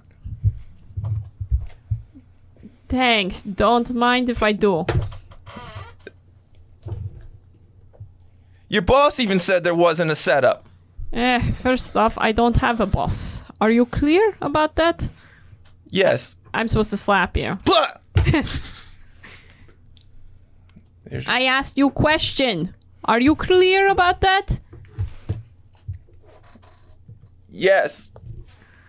No, I'm not going to bullshit you. I don't really care about what you know, don't know. I'm gonna I'm gonna torture you for a while regardless. Now to get information, but because torturing a cop amuses me. There's nothing you can say. I heard it all before. There's nothing you can do. Except pray. Pray! Yes, pray for a quick death, which you ain't going to get. Thank you. That was And then I magnificent. go on. Uh, let's see what's on K Billy's Super Sounds of no, 70s that's what we're, weekend. we're cutting Sorry. it. It's okay. We don't have the rights to Okay. Stealers Wheel. Like Yeah. I said, you did a fabulous job. Thank and that you. concludes that segment. Your mom's voice is really growing on me. you know, I think sometimes it was the material. I think when you have the right script, it works.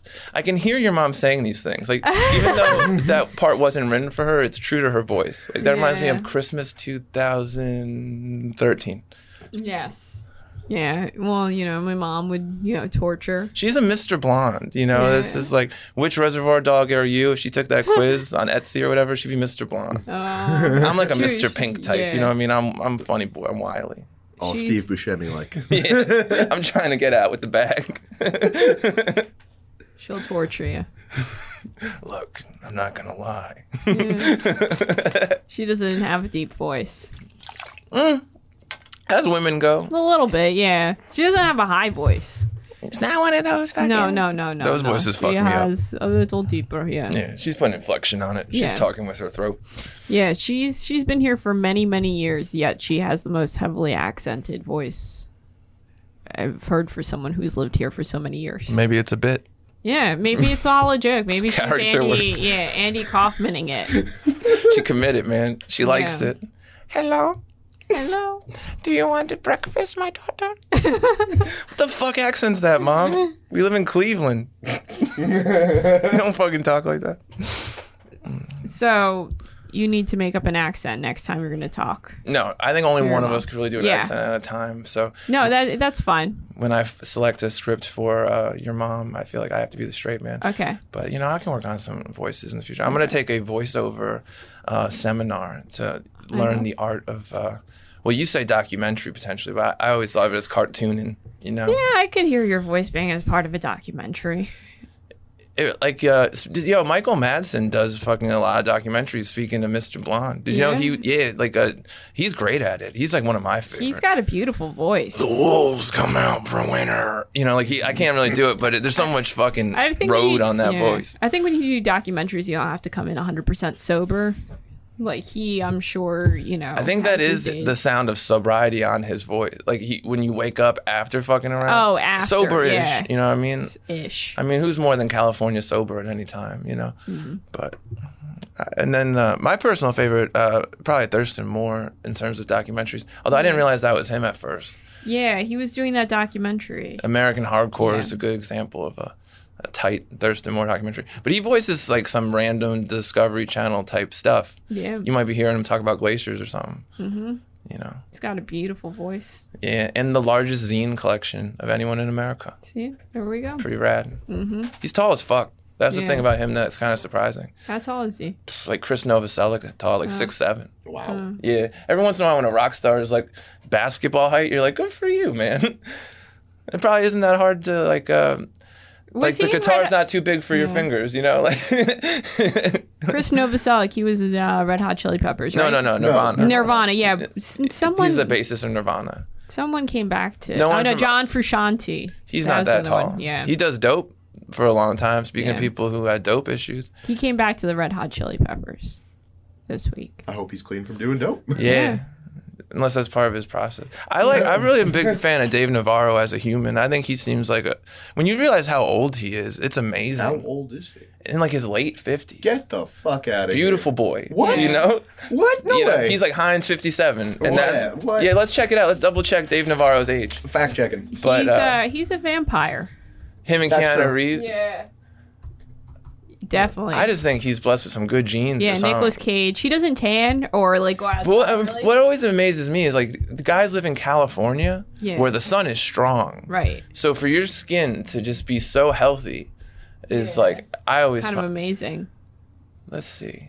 52 years old. Get the fuck So I, w- out. I was making him that. a little 52. He looks like goddamn Zorro. Yeah. You know what I mean? he looks like he fucking rides up and saves the day. He has the key to every town. Like it's amazing. He's got beautiful cheeks. His eyeliner game is on point. Yeah. He has the devil's eyebrows. he does. you know. but he, he has a like that's a bone structure to be envious of. Yeah. He has a goatee basically, and it doesn't look ridiculous. You know you're a good-looking guy if your goatee looks okay. Yeah. There's like eight men with goatees. Shout out to Wes Watson who look fucking cool. yeah, goatees are not. uh Most people can't do it. You're a bad motherfucker No. if you can have a goatee that looks like rad on you. His paternal grandparents were Mexican immigrants. Nice, bro. That makes sense. He has that like beautiful sun-kissed skin. Oh, he was a member of the marching band.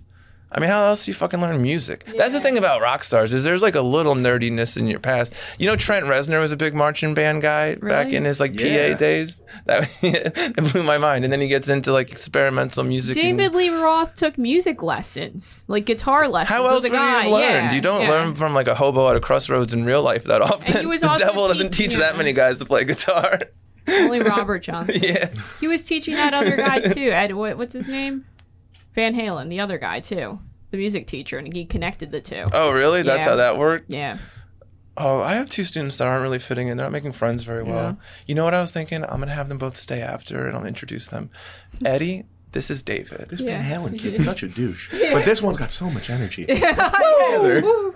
I'm doing kicks and shit. You want to come to my house? I'm gonna jump. Yo, you ever know about cocaine? I think he just naturally had that energy. No, that now he Now he does. Yeah, Now he does. He's high on life. he's accessing those cocaine memories. Like once you have it and once you have it, like you know what it is. Like before, you're like, ah, maybe it's like having two coffees, and it's like, try 250 coffees. You know? just, just pour it into your brain. yeah. Don't even. Once if you injected coffee through your eye with a syringe. you did the uh, coffee enemas. Oh, did he? People do that for real. That's like something celebrities know. get addicted made that to. That's fucked up. Rich people get so out of touch with reality, they lose their mind and they develop like weird bathroom habits, like straight up homeless people. Like, I put coffee in my asshole. Like, that's a crazy thing to do. You don't do that. That's a newer like platform thing. You hear someone say, "I put coffee in my asshole." Yeah. Oh shit. I'm getting out of here. You know, don't sit in this train change. car. I'm gonna end up in World Star if I keep it up. Why is no one wearing clothes over there? So we got half hour left. All right. We can go a couple ways. Those were. I don't have any more setup bits. I just had the two for today. That's the story I felt like telling you. yeah, that was a good story. It took a lot of remembering. I had to sit down and like remember earlier today. Otherwise, it'd have been like, oh wait, you know what happened? Oh wait, you know, oh oh, and that, you know, I wanted to have like the fucking timeline not ri- ridiculous. No, I and I get it. It was an intricate story. Yeah, there's a lot to take in there. I wasn't even in for it, but I caught a lot of it. Oh man, if you if you listen on the replay, it's uh it's the story of a guy doing mushrooms who then goes on to OD on heroin later on. But when we're on mushrooms, we like we got a See it? sneak preview. you Ah. know? and we're not, I'm not a like this podcast often talks about being real skeptical. You know what I mean? So I think this is like for me, this is my spiritualism. This is like as close as I'll get to like a ghost story. You know? Because like what really happened? I think that your subconscious and subconscious is Manifested firing something, probably. you, well, also, I think you're just you're perceiving so much stuff at such a fast rate that your brain doesn't understand what it's digesting, but you're getting more information than you realize you have. So you're drawing conclusions like, "Oh, this motherfucker's in withdrawal," but like you didn't, you know, what I mean, That's, so it wasn't said like that. That was Yeah, the yeah. subtext of it. exactly, Yeah. you know what I mean? It's almost like. Uh, yeah, like life has little parentheses on the bottom where the screen, like it's a French movie, but it's like You get letting you know, captions of like it. they're on a train, you know, like interior day. this kid's on heroin. Man. I turned into a plant last time, so that sounds like Oh, way nice. more exciting. So, well, I guess maybe not exciting, but you know what I mean. seven grams makes sure something happens. You know what I mean? Like you're really you're really shaking the universe up. Yeah, dropping double dose ain't. That's not. yeah, it, it, it makes it a real extra experience. Like that first eighth kicks in, you're like, all right, I get it. And then the second one kicks in, you're like, motherfucker. Oh, this isn't my body. Why are my teeth moving? Why is everything so different? Why am I confused?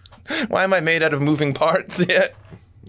Oh my god, every bo- part of my body's a system, and they all work together. I've been so negligent in not caring for the ground and air around me. You know what I mean? How did I not realize the profound beauty of the sun? Yeah, for like three hours. yeah, nature just becomes like so perfect and you're like so ashamed that you didn't appreciate like the majestic beauty of nature's like harmony and perfection. So this is always it was beautiful the whole time that these terrible things were happening. Mm-hmm. Like that's the thing that fucks it up. It's like this is happening to me in almost like a blissful state you know? And then it's like this is heavy as shit. I'm glad i'm on all these drugs. But then it gets like there's part of you that's like wait a minute when's if i never sober up and i have to like get through life thinking like this? Like how could i go to the dmv and renew my license if this is what i'm like? This is what life is like. Yeah. just push shit at the lady and look away. Like you're ashamed she can look into your soul. You know? She's gonna capture my essence oh my god, with that picture box machine. Oh shit. this devil woman wearing my shoes i gotta get out of here So what do you got written down? Anything else left?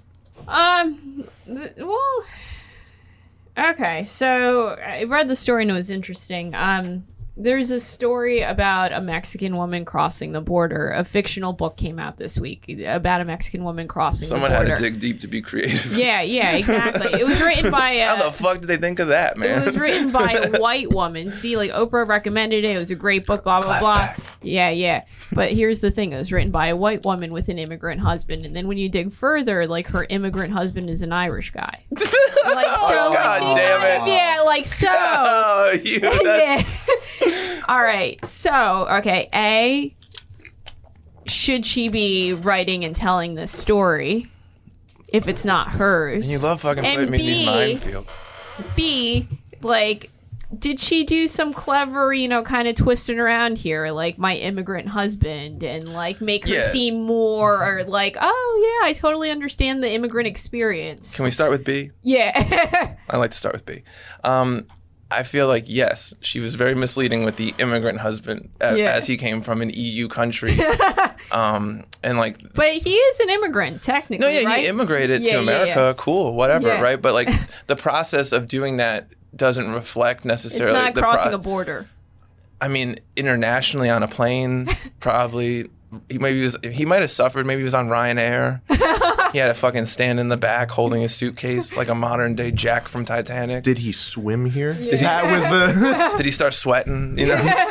Did he have the light? Did he have good lighting? Did he have the little air pushing on him in the fucking plane? I hope the his seat, good? Would the seatbelt work? yeah. I was on Delta and my seatbelt didn't work, and oh. I knew I couldn't tell anybody because then we probably wouldn't have been able to fly away. so Oh, I took one for the team, man. I flew with a broken seatbelt, and I knew if that shit went down, I would have probably got like more skinned knees and banged elbows than the next guy. you know? There's no way a fucking seatbelt ever saves anyone in a plane crash. No. I burst into a fucking flame ball in midair. Thank God I was wearing my seatbelt. Right, It is manipulative to say Yeah, no, it's super manipulative and it's super shady. She basically Rachel Dolezal'd everybody. Yeah. Yeah. But she like w- stepped a little short, you know, like. "Er."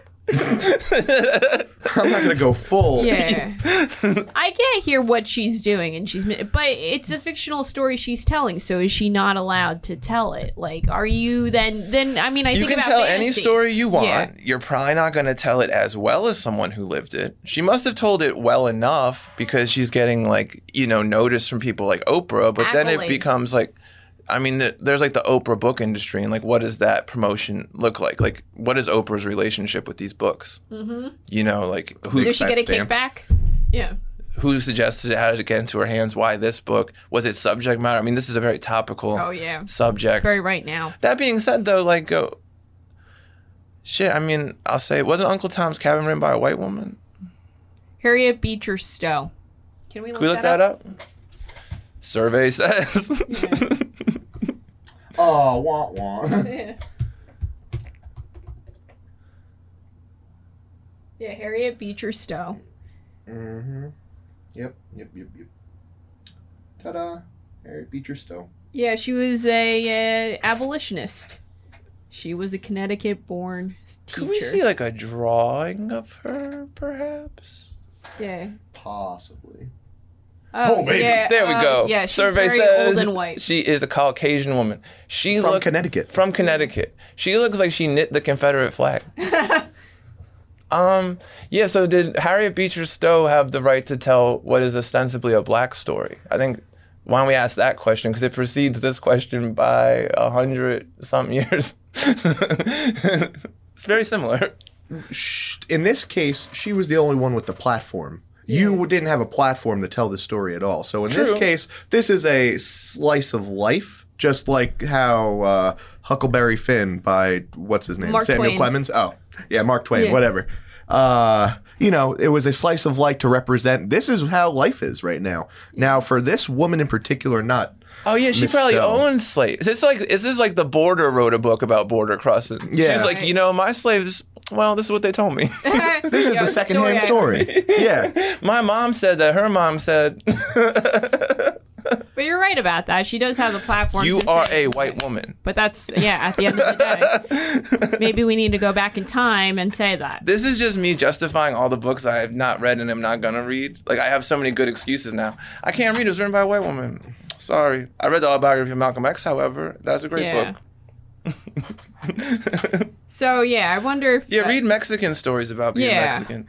I mean, it's not hard to learn There's a lot of them if you want to. out there. You can get like a dictionary and look every word up, and Yeah. like you can old school translate it for yourself to get. Google Translate, just put it in. And just kind of like know they're gonna fuck up, but like you know use your wits, Get the idea. get the gist of it. Yeah. Who really reads every word in a fucking book anyway? Like any book. English majors. Yo, re- oh yeah, close read. Yeah. Mm-hmm. I'm gonna write a paper about this sentence in a poem. I read fast. I'm more of a forest and the trees guy.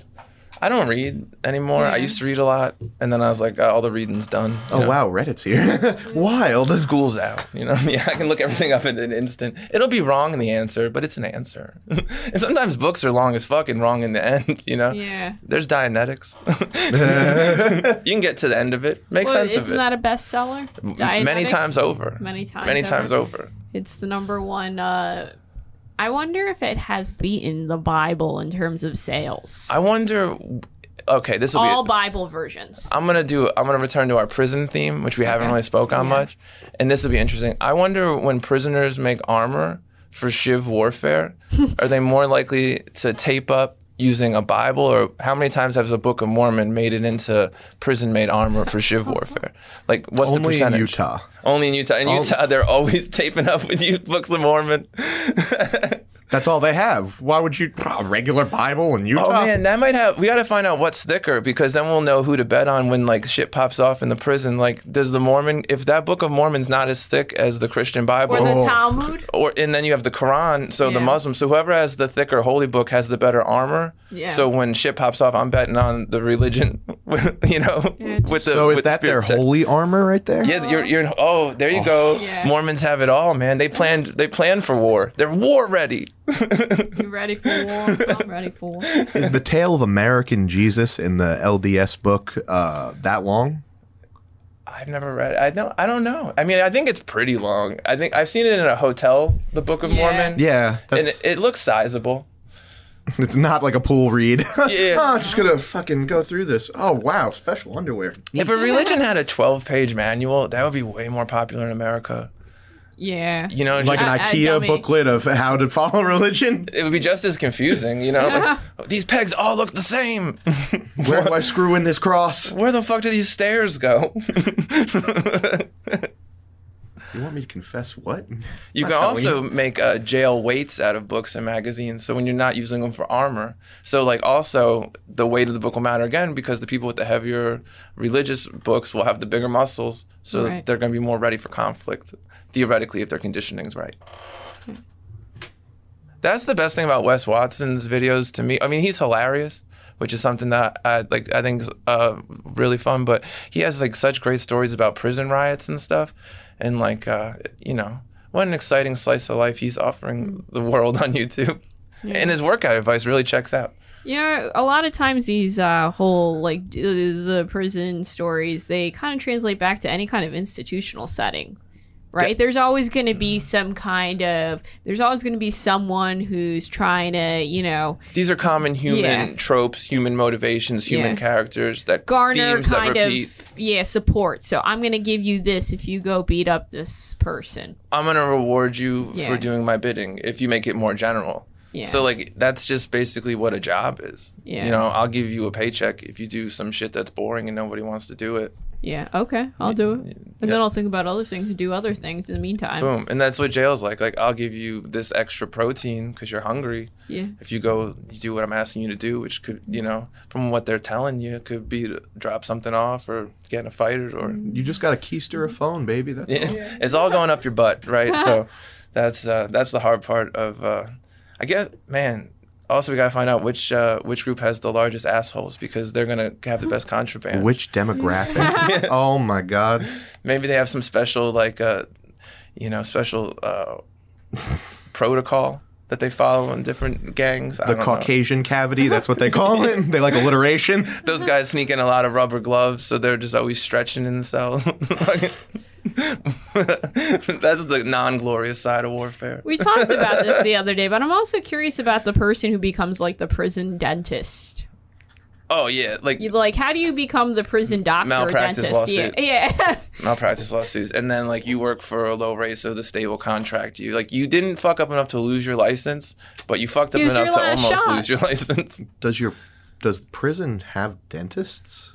They I de- feel like Yeah. that's outsourced even. Is it? I mean, if you get something, because like, Oh, he's and- not there all day. Yeah, but if no, you have no, like no. a, a dental Yeah. emergency, they're gonna hook you up with somebody. They're- Yes. Like if your tooth was like cracked in half or like something that could fuck you up bad, they're gonna have to get you some emergency care. It's like how. well, that's going to require surgery. I've had my, t- I got oh yeah, good point. roundhouse kicked in the jaw, and my tooth came out half of it. So I spit it out, and then the next morning I spit the other half out. But I was like, oh man, I might need stitches because I'm not, I haven't stopped bleeding. Yeah, just keep going. Yeah. Yeah. so apparently what you need to do is you need to go to the dentist, ask him to suture it up and try and pull it out without getting shards, and then they put you under to sew it back up. And I was like, God damn. Wow. No thanks. Not awesome. Yeah, C- No. cage fighting's not for me. Yeah, not anymore. So then, how do you become the dentist of choice for prisons? you charge the lowest rate to the state when they're contracting you in that process. The same thing as how you become the guy who supplies them with the expired meat. You know, All you sell it for less money than the other expired meat sellers. is that a swatch? Do you have a swatch? on? a Acacio. Oh my god. You're looking Oh, he at does. the swatch in the wild. Yeah. I got the 007. That's fucking Wild. what was it that does prison food? Ama, Amwa, Amarak, Am something. Amarak or whatever. Yeah. It's the one that does it for colleges a lot too. Yeah. There's a lot of like private corporations that they subcontract out. Like Sysco? That they do a lot of that, like food and stuff. Yeah, and then it's like there's municipal food Oh, Sysco Foods. But there's a number of them. The thing a lot of people don't realize is that the people who provide jail food provide other institutions food. Yeah. So the people who provide your college meal plan also provide inmate meal plans. Wow, a this lot is of such a nice looking website. Very welcoming. I'm the- sure Ooh. that they do. Yeah. wow, plant friendly, everyday essentials. Get a fresh perspective. We're looking at uh, meats and Yeah. vegetables. It looks like fresh direct almost. Like they're trying to entice us to eat a panini, maybe. You But know, like what? ooh, we got fresh tomatoes. Mm-hmm. But in prison, you're not getting that. That from what I hear, you're getting boxes of shit that went bad a little while ago. But you know, there's a bunch of good channels talking about prison. So I would suggest we- Wes Watson or 23 and One Lockdown. Those guys really know what's up. Big Herc on YouTube knows what's up. Those are my personal three favorites. Those are my recommendations of what I'm watching on YouTube when I'm interested in hearing people talk about what they got uh, up to in prison. You know. They all got a set of chompers, all their teeth. Yeah, they all That's got why- teeth. They had good dentistry. Yeah, like how did you how did you keep your teeth in prison? So you, Yeah. I mean, you definitely have toothpaste and all hygienic products. That's what most people get from commissary, from what I hear. Like you're not Deodorant. soaps. Yeah. The number one thing to get your first day in from the videos I've watched Mm-hmm. is soap. So that makes them think that you knew what like what's up, like you've done time before. Because most new people are gonna like load up on snacks and shit, but that's, Mm-hmm. That's just gonna dumb. get taken from you. so just get soap, and people will be like, yeah, he's probably done a little bit of time. I got a person close to me who did some time, you know, but it was only in county. It wasn't the worst Oh, thing in the world. Uh, and what they would do is a lot of the guys would be like, "Yo, draw my girlfriend, and I'll give you some shit." Oh, nice. And he was like, "Yeah, fuck Definitely. yeah, absolutely, I'm gonna get that." and then when someone who he knew was trying to start some trouble, that guy came and backed him up and was like, "This is my homie." Oh, and he nice. was six foot nine, and my the guy I know is like five foot six. it's important to fit in. Yeah. it's important to make friends in new environments. Yeah, it was real quick. Once he did that, then everyone was like, "Yo, you draw nice titties." Nice. That's good to know because I am an awesome artist, and uh, I often draw like uh, pinup girls with like really large breasts. So if you catch me on the inside, like uh, we no need to have troubles. I'll draw you a sweet fucking tab, bro. Yeah, be uh this is great. This is an opportunity for you, an assignment. You can go into jail, be an apprentice uh, tattoo artist. That's the best way to get a tattoo apprenticeship without all the drama, dude. Yeah. Oh my! You don't got to hit nobody up on Instagram. No. Just fucking sell your mom's TV Yeah. and make her pissed off enough to call call the Yeah, sheriff. Make your mom pissed off at you. Do enough. Make sure you get double park. Don't pay your tickets. When you get the jury summons, don't answer it. When the just Do real bad boy stuff. yeah, real bad boy stuff. Jaywalk aggressively. when the warrant comes out, make sure you escape quickly. When they're looking, Resist. keep making like Facebook and YouTube videos about how you don't respect the police, how this is all bullshit. and make sure it's findable, not private videos. Title it stuff like "fuck 12," "fuck the police," hashtag your name. Hashtag live from this location. Hashtag fuck with me. Hashtag come on find out. Hashtag fuck around and find out. Sounds like a good way to get swatted. Oh man, I'm afraid of YouTube videos. Like they'll swat you just if you don't, they don't like you. yeah. You know, uh, those H3 kids, like I don't know if you know, you know Yeah, H3, yeah. they got swatted. And it's like, how would you say that's like the nicest like fucking family? I don't They're just how. two sweethearts, you know. They post nothing that's like, if that's challenging to you, like what's up? You know, they're like they seem really friendly, really kind. They have a child. Let's send the police to their house and just try to create a fucking terrible situation. Yeah, let's send the SWAT team to their house and make sure that everything gets ruined and nothing gets comped. You know, speaking of prison too, by the way, like uh, this swatting thing, like, yo, that's snitching. Yeah. You're fake snitching, but This you're is snitching. the year of the rat. if you're fucking, Oh, if someone shit. goes in for swatting people or doxing, as they call it, their paperwork's gonna reflect that they're a teller. You're mm-hmm. telling. You know, even if you're telling on something fake, you're telling. You're talking to authorities. So like, if you're about that life and someone who's doxing or swatting ends up on your yard, I feel like you kind of have a moral obligation to put in that work. You heard it here first, Joe Get that Sneakcast. shovel ready. Get that shovel ready, boys. Obviously, you keep it in your kitchen, right? That's where I keep it. Keep it in the cell if you can. You don't want no witnesses. no eyes or good eyes, right? That was my favorite thing from Wes Watson videos. He has something called dry snitching. When like if you look too much at some shit going on, you're kind of being a tattletale because you're bringing attention to what's happening just by looking. Uh, and it's like that's true. I feel that I definitely get it. And when he points it out, it's like, what a good point. Yeah. You know, a lot of people don't instinctively know that, but like mind your business at all times. if you're looking at something for a long period of time, something's wrong there, or something's different, or something. longer. Yeah, that's what I said. right? Someone's looking at some kind of abnormality of some sort. someone's not minding their own business. Yeah. You know, look So you are- forward. You're just you're being kind of suspect. Snitchy. You're not handling yourself like a man. You're being you're being suspect a little bit. You know, maybe you gotta get talking to. Yeah. But doxing, snitching, so ride on those boys. Just kidding. I'm not uh, telling you to do no felonies. That's up to you. That's your morality. Uh, but I don't know. That's the way I kind of do see it. I would see the argument. Let's say if someone's like, well, they're they're a tattletale, you know, because they're in jail for trying to get the police to do something. Right. Man, I went in a dark direction. Yeah. Poof, let's pull out with something happy. What do you guys? I'm good. Uh, yes, something good, something positive. What about uh, more small talk? Yo, my cousin. Uh, this is small talk. Okay, I come up to you, right, and then you're like, "Hey, recently my cousin went to jail, and he's thinking about killing a chomo. Any advice?" Oh, oh. I'd say not to, but mm. I'm not in prison, so I don't know. Can I borrow a stamp? Yeah. I'll write to him. I'll tell him not to. Thank you. Thank you. oh, Do you think I should enclose a picture? You should. I'm gonna draw him something nice. What about like? What would you suggest I draw for him? Picture of his family, because he probably misses them. Yeah, he'll never see them again.